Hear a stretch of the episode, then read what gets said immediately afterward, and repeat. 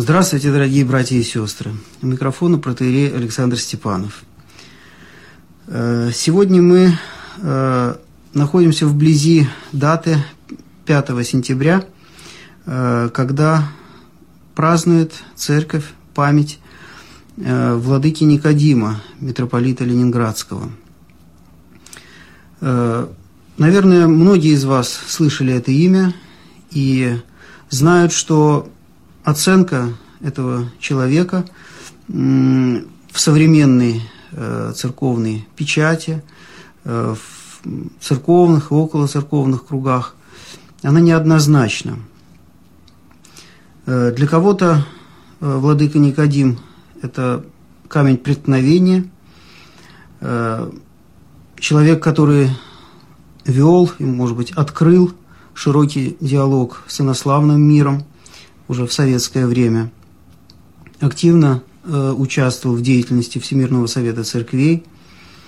Это и человек, э, защитник церкви в годы хрущевских гонений, отстоявший э, петербургские духовные школы, э, воспитатель целой плеяды наших э, ныне действующих архиереев, включая и нашего святейшего патриарха э, Алексея II.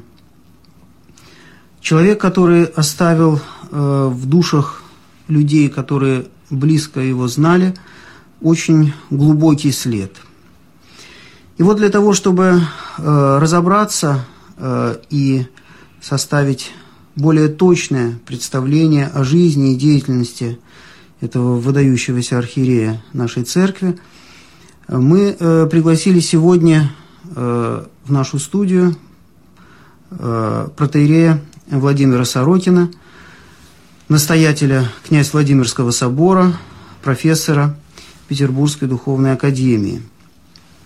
Отец Владимир э, долгие годы был одним из ближайших помощников владыки Никодима и сохранил верность его памяти до сегодняшнего дня. Отец Владимир, может быть, э, Прежде всего, вы расскажете нам, как вы впервые встретились с Владыкой Никодимом? И какое впечатление вот первое он на вас произвел?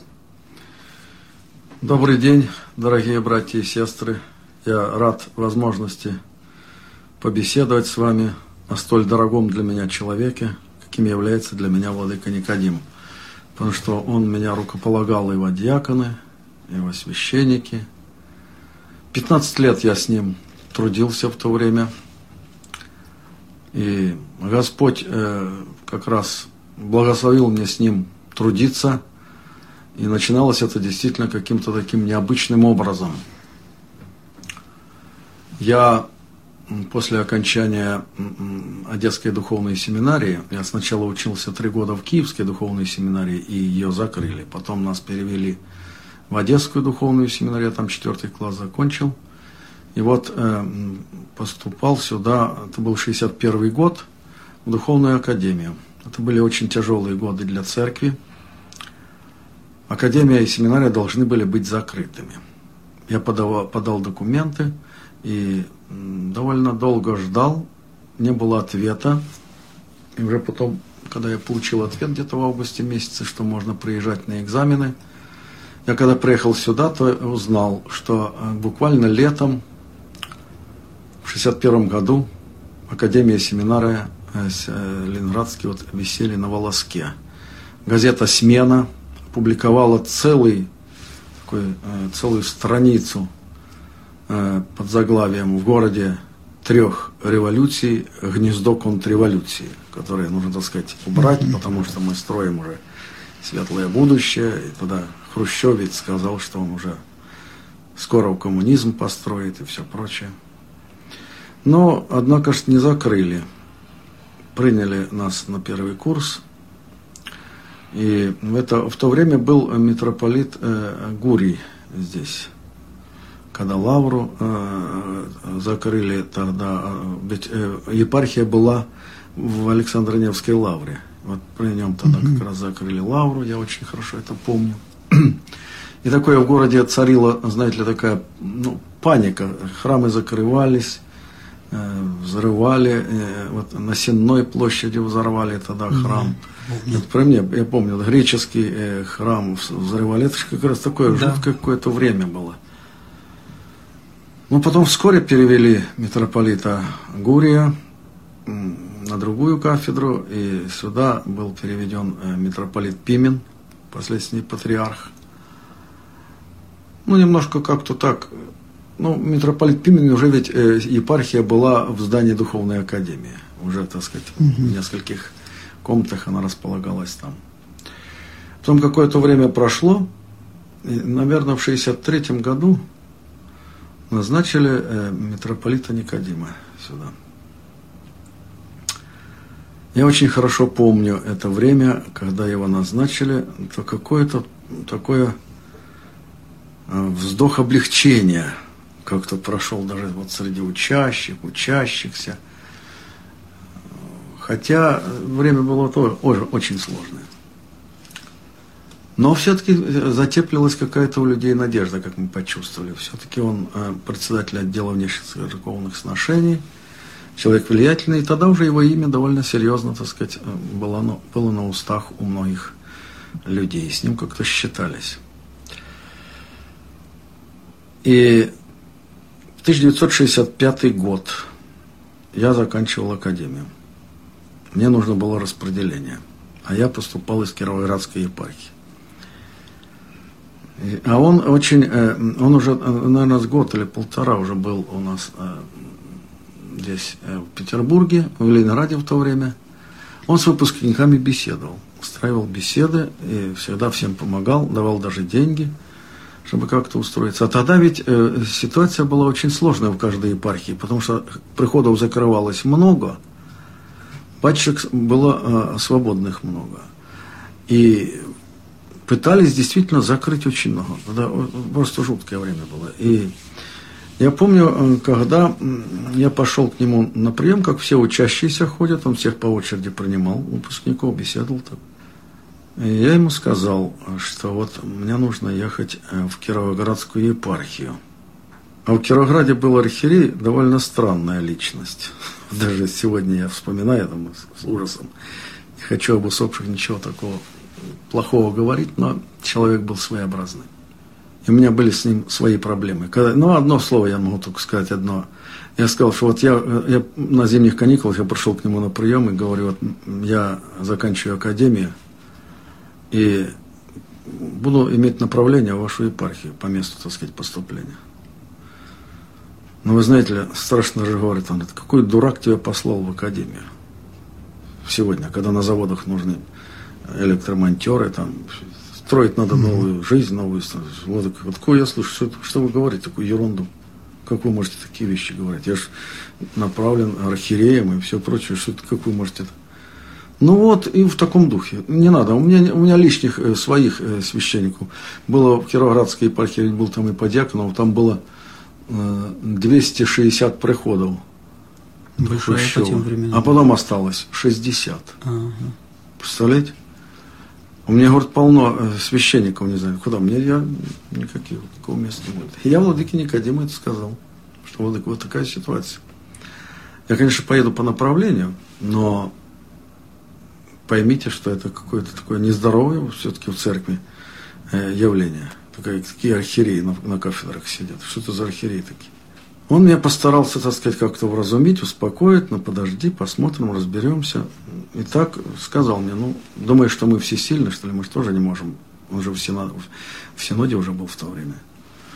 Ну, посмотрим. Я бы хотел, э, чтобы часть вашего выпуска, вот наш как раз выпуск, осталась здесь, в Петербурге, в Ленинграде, потому что Академию он все-таки удержал. Он ее спас каким образом? Mm-hmm и семинарии. Он просто, э, как председатель отдела внешних церковных сношений, несколько иностранцев из Африки, черных, таких, прислал, так сказать, прикомандировал сюда. А тогда власть ведь ориентировалась на экспорт нашей революции и наших идей в Латинской Америке, в Африку. Ну, если здесь иностранцы учатся, то все, вопрос перед правительством был снят о закрытии. Это один, так сказать. Но мало этого было сохранить. Надо больше как-то наполнить какими-то кадрами, чтобы можно было что-то делать дальше. И вот он тогда мне предложил остаться здесь временно, на преподавательской должности. Но сначала стипи... в виде профессорского стипендиата я сразу не был преподавателем. Вот профессорский стипендиат. И я действительно остался, хотя и жить негде было, и ну, ситуация очень сложная же была. Но все равно я остался, э, год прошел, и дальше уже он стал более э, таким влиятельным человеком. Он очень умный был человек, все-таки дипломат для своего времени. И я вот сегодня, анализируя вот так, я думаю, то, что о нем спорят, мне тоже интересно, так сказать, и слышать, и читать, и так некоторые переходят за грань, даже, я бы сказал, дозволенного. Но я думаю, что он как личность, о нем спорить можно очень много. И я уверен, вот я сейчас сам уже столько времени прожил, и в церкви все время смотрю. Вы знаете, каждому времени своих воинов Господь воздвигает со своими особенностями. Ведь тогда, э, когда он был митрополитом, как раз в силе, тогда стояла для церкви задача выжить. Вот сегодня стоит задача развиваться. У нас сегодня, мы даже себе представить не можем, что там чего-то там как-то нельзя. Вот сегодня есть у тебя возможность, там деньги, я не знаю, люди, э, э, э, так, инициатива, там здоровье, пожалуйста, делай. А тогда действительно было все направлено к тому, чтобы зажать, сузить, перекрыть все, так сказать, возможности, э, то, что называется, кислорода, чтобы вот система умерла. И он для этого времени оказался с его талантом, с его способностями, с его умом, с его тактом, с его умением говорить с властями. Это все-таки время такое было – что его задача стояла в том, чтобы церковь не умерла, не ушла в подполье. Угу. Это очень важный момент был. И вот то, те, кто сегодня критикует, что вот, знаете ли, он там общался с мировыми какими-то там и лидерами, и там другими религиями, тогда не только православная церковь пыталась, так сказать, выжить у мусульман такая проблема стояла, у буддистов, у католиков, у протестантов, те, которые у нас традиционно были. Потому что система, вот сейчас мы уже, э, анализируя все, она действительно система в каких-то конвульсиях была. И вот она хватала, так сказать, за лодку, так сказать, любого, кто там рядом стоял, еще, так сказать, пытался дышать, и давила. И вот в это время, мне кажется, его, э, вот я убежден в этом, его тактика, его стратегия, она была все-таки правильная. Он сохранил вот то, что он э, здесь э, приехал митрополит, принял столько приходов, при нем не закрылись приходы. Я помню, как, очень хорошо помню, как боролись за храм на Лесном проспекте, вот в сторону Пискаревки, когда ехать. Угу. Там он сейчас на заводе стоит. Сейчас этот храм, я, ох, как долго э, за этот храм шла борьба. Так митрополит Никодим пошел на такой шаг. Вот сейчас в, на Шуваловском кладбище два храма рядом. Да. Вот почему они так оказались? Не угу. просто ж так. Это вот как раз результат вот этой борьбы. Сохранить храм, сохранить общину. Угу. Он не, не, не мирился с тем, что вот из, его, из списка его приходов исчезнет храм, исчезнет община.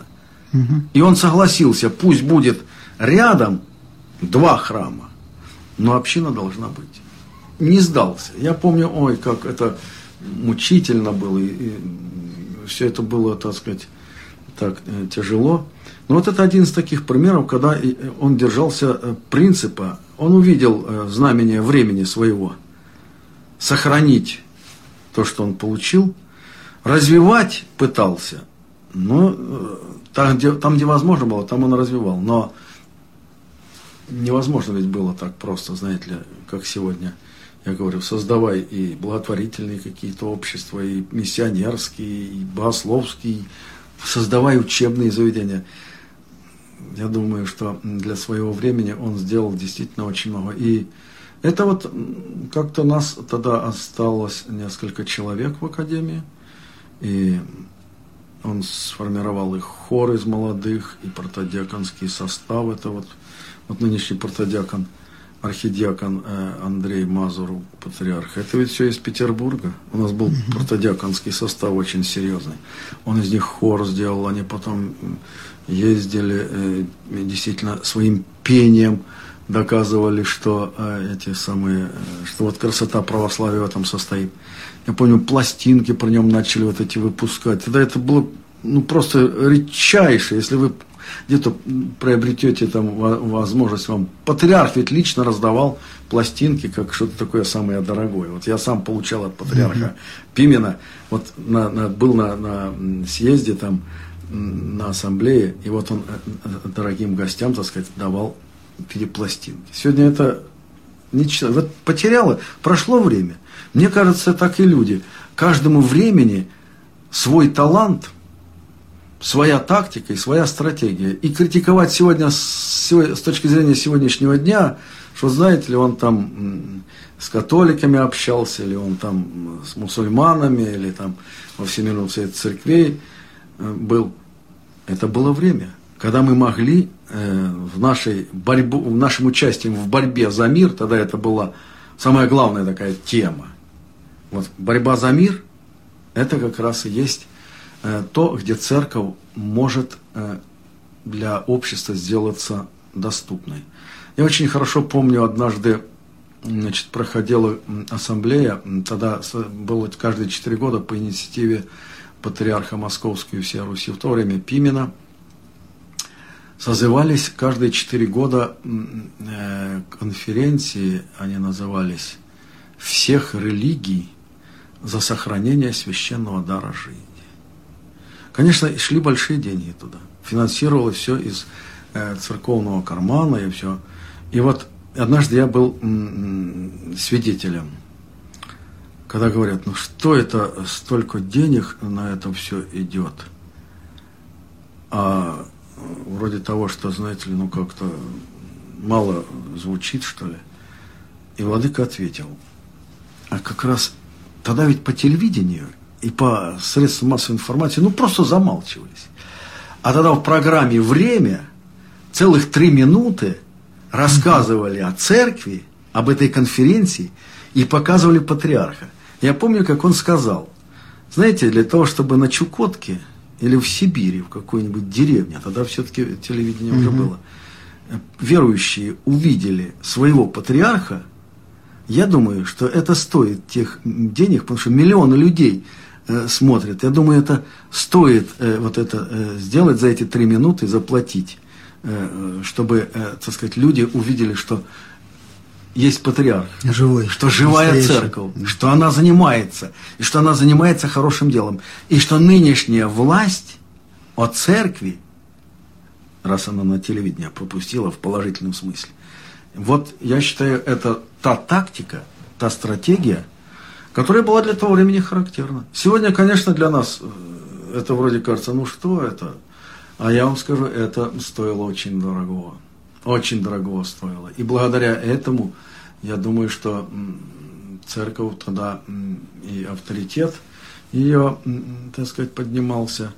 И он умел, ну вот был у человека такой талант, что он и с властями э, находил общий язык, и с верующими, и с молодежью, и с инославными.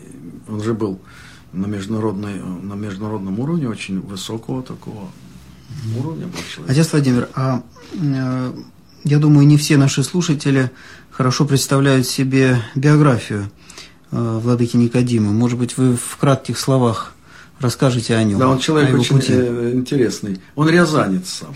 Он из Рязани родом. Причем он очень этим всегда, так сказать, как-то, ну, по-своему гордился. Вот мы рязанцы, так сказать, мы простые, но мы принципиальные. И родился он в 1929 году. А вы знаете, для Русской Православной Церкви 1929 год это какой-то такой особенный год. Это вот год рождения нашего патриарха. Угу. Год рождения нашего митрополита Никодима. Год э, рождения вот владыки нынешнего и в 29 году как раз поколение а, родилось, и как-то его Господь вывел вот на это служение церкви.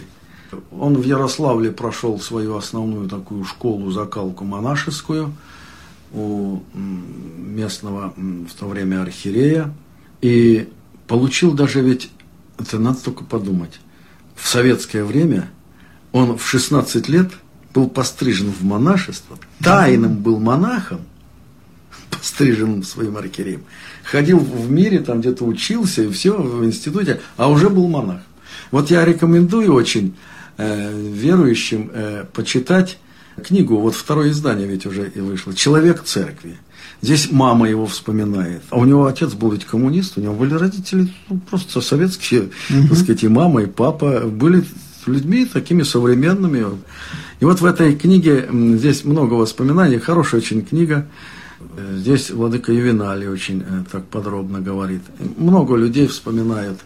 Мы же как-то привыкаем ведь к людям. Вот когда уже э, после кончины э, взвешиваешь или смотришь на человека – как-то у него действительно Господь его отмечал всегда какими-то особенными, особенными какими-то знаменями.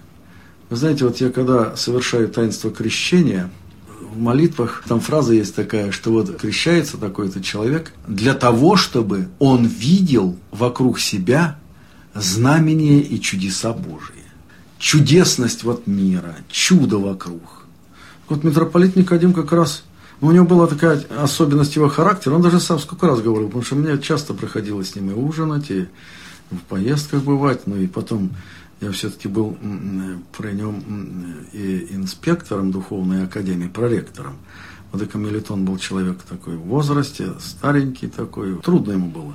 А я нес всю тяжесть, так сказать, э, поэтому и все вопросы, бывало, он с Красной Стрелы приезжает – Значит, 8.30 она тогда приходила, он уже без, где-то без 10 э, в академии бывал. И первый, кто должен был встречать, это вот инспектор, я его встречал, и он мне сразу же придет, вот споем, войдем, войдет в покое, у него там храм Успения Божией Матери, всегда споем э, в Рождестве детства сохранила Иисия, молитвах не усыпающие. Ну, говори, по телефону ведь не всю Москву позвонишь, говори мне сразу – что в академии, где какие проблемы. Я должен был ему за, в течение пяти или десяти минут сказать наиболее горячие точки, потому что на него сразу будет выходить уполномоченный, на него сразу будет выходить, uh-huh. так сказать, он с властями будет говорить, он должен был сразу быть сориентироваться, uh-huh. где какие проблемы. Вот что касается моего, так сказать, участка Академии семинарии, угу. я должен был ему сказать, где какие у нас проблемы, с каким студентом какая-то там. А тогда очень сложная борьба была, особенно с теми, за тех студентов, которые имели высшее образование. Это ужасно было. Угу. Доходило до ЦК э, КПСС в Москву, если с высшим образованием. Вот даже сейчас, я помню несколько историй, это просто... Вот в ЦК должны были рассматривать вопрос, вот может ли физик, угу. окончил человек э, физический факультет, угу. ну, а как же это он с высшим образованием, он вдруг в семинаре, он с ума сошел, ему надо или в психушку упрятать, или угу. все. А наше дело было защитить. Вот я всегда владыку должен был, так сказать, вовремя сказать, где какие точки, и уже он сразу, так сказать, схватывал, ориентировался. И он бывал, значит, в субботу, воскресенье, иногда вот, в воскресенье вечером уезжает на Красную Стрелу, полдвенадцатого он уже должен, так сказать, э, выходить. И все тоже, так сказать, в молитвах неусыпающую. Э, вот, э, в Рождестве детства, в молитвах неусыпающую, быстро шел в храм к иконе Знамения Божьей Матери, спускался. Если у него не хватало времени, значит, со мной еще какие-то оставались моменты, я садился с ним вместе в машину, и вот неслись на страшной скорости на вокзал, чтобы не опоздать на поезд. Mm-hmm. И за это время успевали еще как-то, он мне говорил, вот имея в виду здесь так, здесь так, здесь так, здесь так. Ну, он архиерей, стратег был, и уже как-то под его руководством э, создавалась какая-то такая, знаете ли, ситуация, которая помогала всем держаться на плаву. И мы уже знали, где какие подводные камни, где откуда чего ждать. И, и действительно, благодаря тому, что у него был большой авторитет, он очень многое спас. Многим людям помог и пройти в семинарии, в академии, и удержаться многим приходом. Ну и про, кроме того, это при нем все-таки стали считаться, что э, русская православная церковь, епархия Санкт-Петербургская, это определенная нравственная сила, с которой так просто уже нельзя поступать потому что про нем очень много ездило сюда иностранцев, причем самого высокого уровня и ранга. Ну вот, я помню, приезжал, значит, архиепископ Макариус в то время с Кипра, президент. И вот он приехал, э, а владыка Никодим в академии же была резиденция, вот в храм. И мы все сделали так, что везде, а там же по, по регламенту идет. Все нормально, все прошло хорошо. Потом уже, когда кончается программа, он уезжает уже. И вот э, я сейчас забыл фамилию, то ли Пономарев был тогда, или кто-то из ЦК был. Ну, у вас и отработано все. Самое, Владыка Никодим говорит, так мы же 2000 лет все-таки отрабатываем. Это его сразило. Он очень был находчив. Так мы же 2000 лет, он говорит, все это дело, так сказать, отрабатываем. А у нас все попало в часы, все везде вовремя, и сказано все на уровне. Макариус уехал довольный. Он, ну, вы знаете, у вас и поставлю. И вот в этом отношении, я вам скажу, действительно талант имел. Знал, где нужно вовремя поставить какой акцент. Ведь это тоже очень важно. Можно ведь быть великим, Конечно, да. так сказать, в своих каких-то делах. Но а здесь вот он именно делал так, что ставил акценты там, где они должны были прозвучать в пользу церкви. Ну вот в этом отношении для меня он, конечно, человек того времени – я действительно сохранил э, самое большое вот такое уважение к нему, потому что, ну, был я в то время, конечно, молодым человеком, и было очень важно как-то почувствовать, что вот можно в одном таком послушании чувствовать себя. Но он, конечно, был человек своеобразный. Я с ним довольно часто, так сказать, и спорил. Не скажу, что он был, так сказать, всесовершенный человек. У него были свои недостатки. Вот он говорил всегда, я самого лучшего протерея не отдам за самого плохого монаха, не поменяю. Я говорю, ну как вы можете такие вещи говорить? Монахов любил, но вот открывать монастырь тогда нельзя было. Если бы он был, конечно, сегодня, наверное, очень много. Но он держался очень твердого принципа. Сам был монах и всегда говорил, монах не должен спать долго. Он должен все время быть занят. Он должен так работать, чтобы пришел в келью, упал, заснул, проснулся и опять. Вот у него такой ритм жизни был. Я ему всегда, и не один, я многие говорили, вот, ну как вы можете выдерживать? Вот он э, до 12, до часу здесь принимает ночь. Потом утром на службу идти надо. Он же правила еще почитает.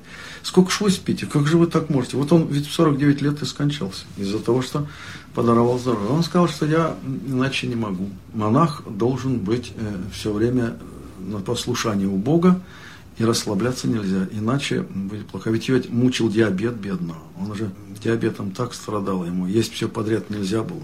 Поэтому сидел на диете. Врачи эти вечно э, с ним, э, так сказать, как-то близко, потому что с ним иногда действительно бывало плохо. И говорил, монахи все должны учиться. Тогда в семинаре монахи учились в обязательном порядке.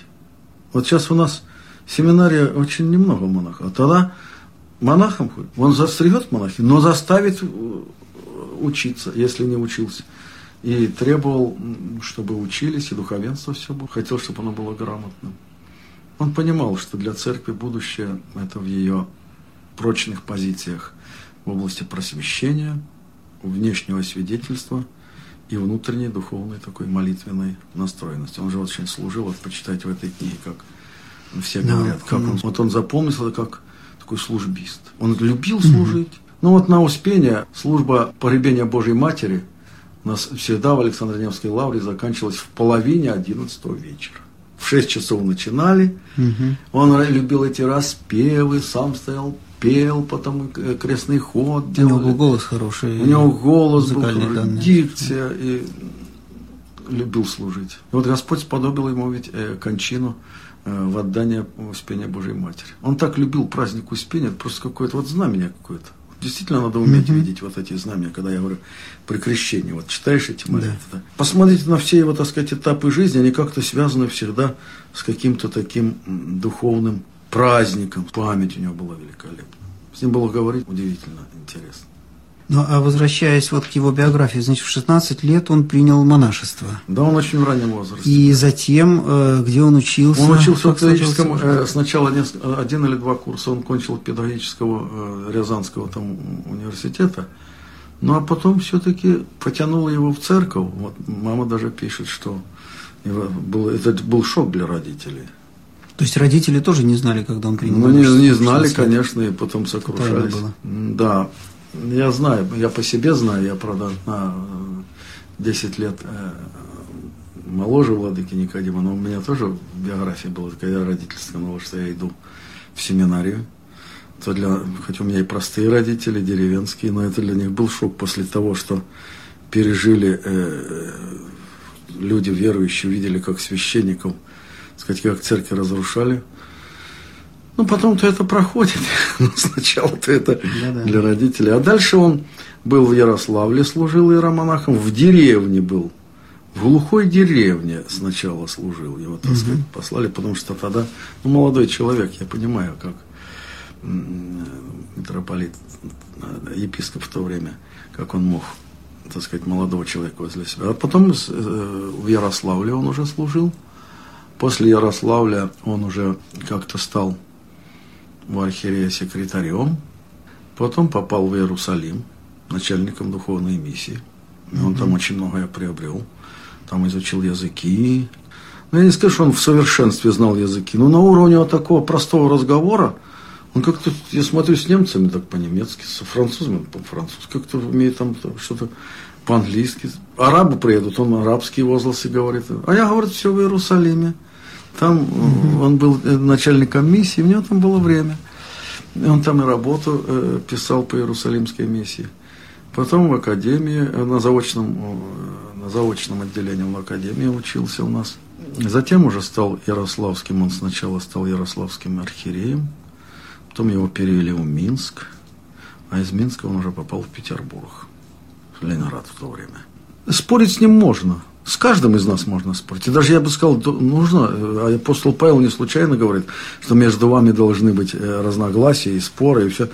Важно, чтобы э, не выводили его из того контекста времени и не переносили его в наше время, когда наше время диктует совершенно другие условия – другие требования. А тогда было требование сохранить. Да, можно с точки зрения сегодняшнего дня критиковать, что вы знаете ли, много внимания уделяли миротворческому движению. А других э, возможностей не было. Много внимания уделяли контактам. Да, митрополит Никодим использовал, когда вся страна, так сказать, и все правительство смотрит на Латинскую Америку и на Африку, то он очень умело использовал. Хорошо, вы смотрите, вам нравится. Вот вам семь человек эфиоп, этих самых, угандийцев, я туда был, угу. и пару кенийцев. Так не закрывайте, мы тоже можем как-то туда устроиться. Я понимаю, затратили какие-то средства.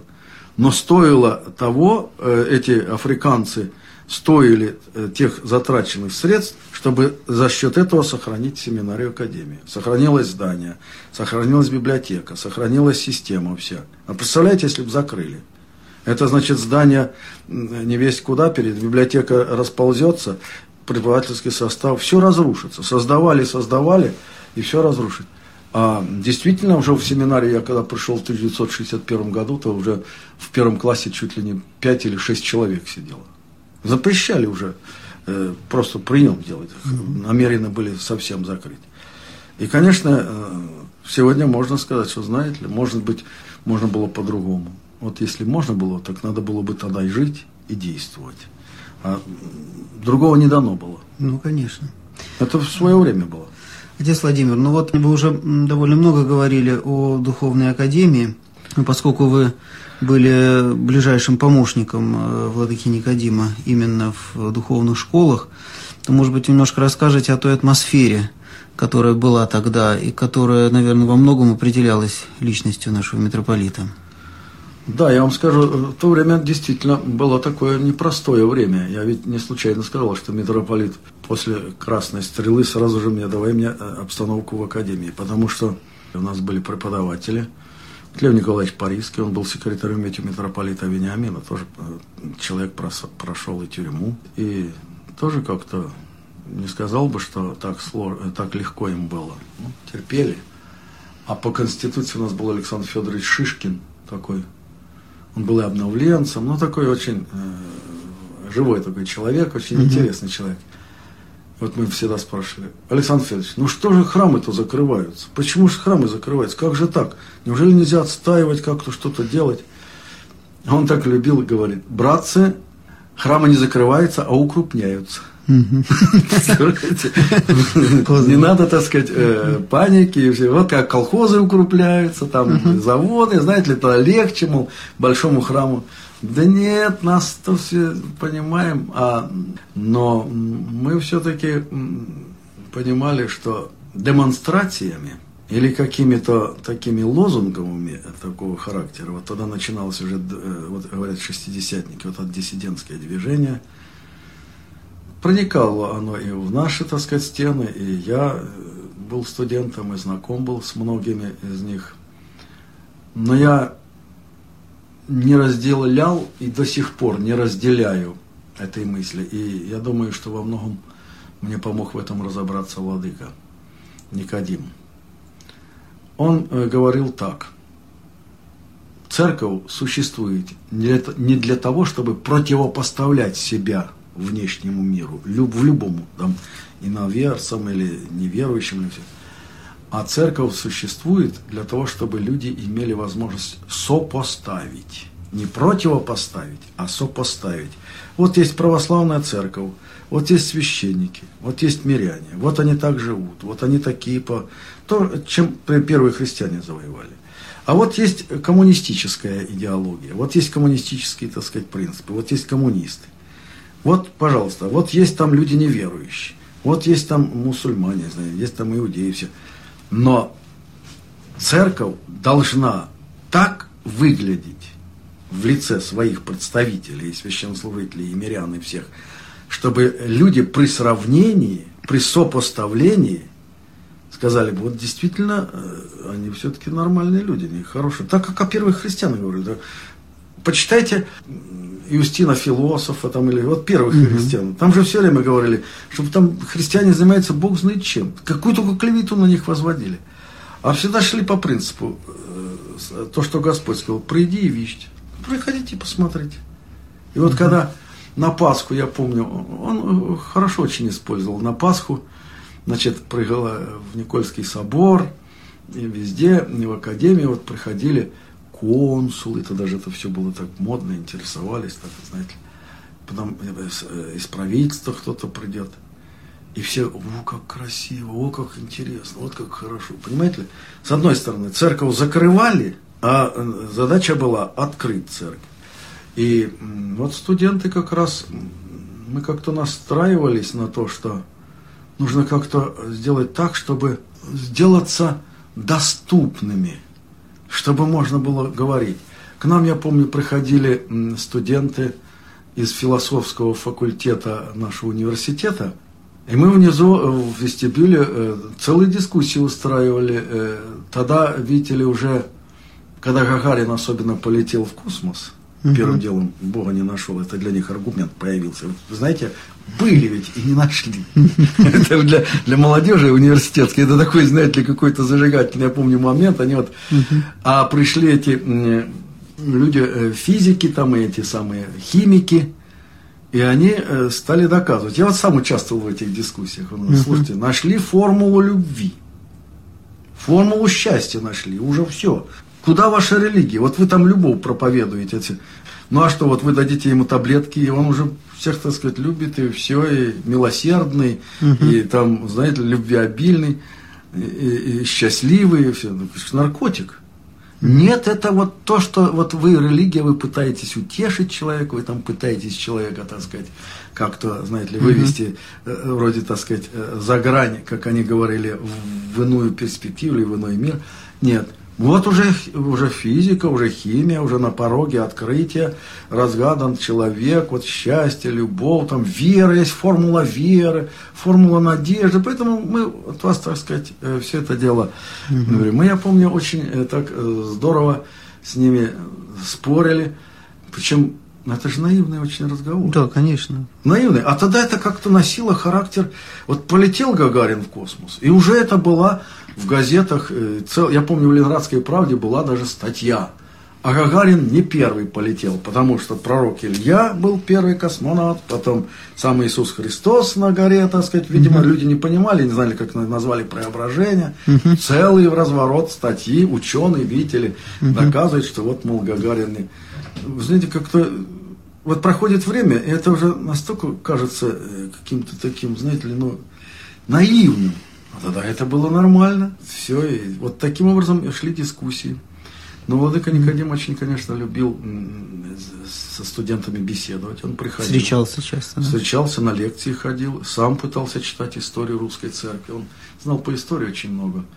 Вот сегодня мы живем во времени, вот я сейчас вот занимаюсь мартирологом, 3062 человека нашел. Пойди в ФСБ, пожалуйста, сиди, только есть время, и копайся, так сказать, во всех этих делах, ищи все, что не надо. А тогда ведь это все. И советское время должно было быть представлено только в идеальном таком свете. И вот осторожно Владыка Никодим и время патриарха Тихона характеризовал, и обновленцев. И из-за того, что он авторитет, ему говорить это можно было. А вот нам, молодым, уже как-то, прежде всего, он был в выгодном положении. Вот мне тогда было трудно говорить, потому что я не видел источников. Было очень мало информации. А так что-то говорить, знаете ли, из уст чьих-то угу. сложно. А ему Господь даровал такую возможность, что он, будучи за границей, он с многими зарубежниками встречался, с глазу на глаз, с участниками очень многими. Угу. У него очень была богатая вот эта вот самая возможность общаться с людьми, которые были участниками каких-то соборов, каких-то там постановлений, свидетелями каких-то разговоров. Представляете, человек времени был. Я помню, как я его просил и однажды он просто сдался, почувствовал. Я ему сказал, что, Владыка, вы должны записать. Вы единственный mm-hmm. человек, который э, вот в это время сумели и застать еще то поколение. Он такие сведения говорил интересные, важные. И да, несли ему, ну хорошо, да, согласен. Вы должны на неделю как-то отключиться угу. и записать все это дело. Да. Иначе все пропало. Втащили мы ему стол, все, он согласился все, стал там что-то писать. Ну, какой там звонок из Москвы, какая-то там делегация, куда-то надо ехать. Я потом, потом. И пока не скончался. Я считаю, что вот то, что он не выполнил. Ну вот э, почитайте даже того же воспоминания владыки Василия э, Кривошейна, как они спорили. Там же у него mm-hmm. даже есть такие моменты владыки Василия, которые, так сказать, ну, действительно, с его точки зрения, кажутся такими может быть, необычными.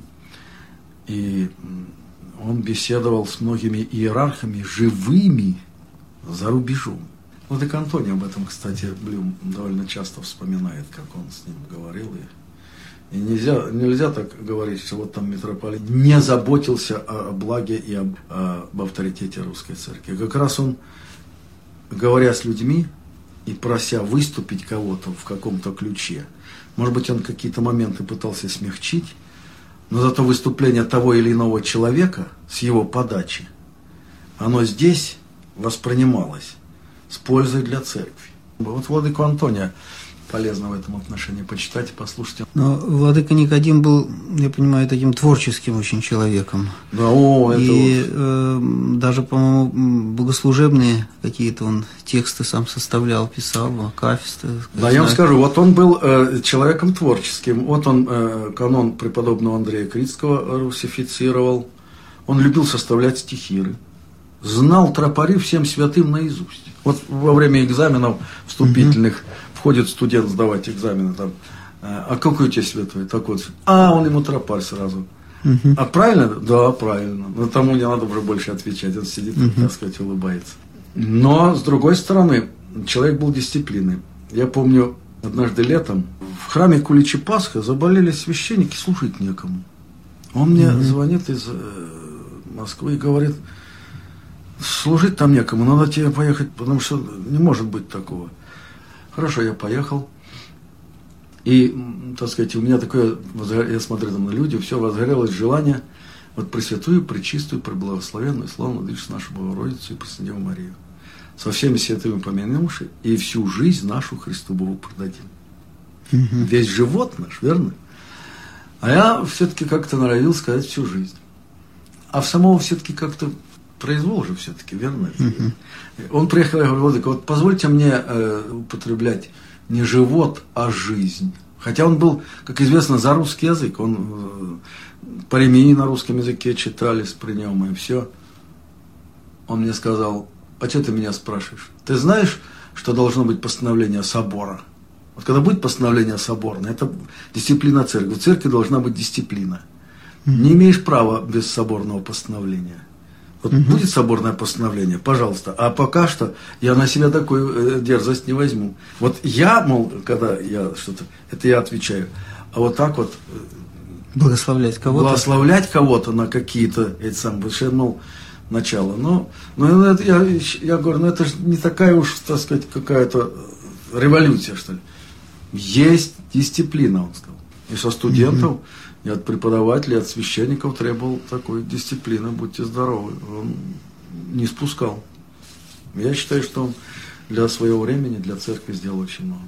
И Господь, конечно, воздаст каждому по его, так сказать, делам, но я глубоко убежден, что он для церкви сделал очень много полезного. Я очень рад, что мне Господь сподобил увидеть его деятельной жизни. Очень жаль было, когда он услышал, что он скончался. Это была очень такая большая потеря. Это же был 78-й год, 79-й год. Это тяжелое очень такое переходное время. У него речей очень много осталось. Правда, то, что в отделе, э, так сказать, писали, но он всегда очень редактировал серьезно. Он, сколько он там переделывал раз, я не знаю. Это как-то у него было одно время референтом в отделе. Вот такую там, сделаешь ему общую такую какую-то схему.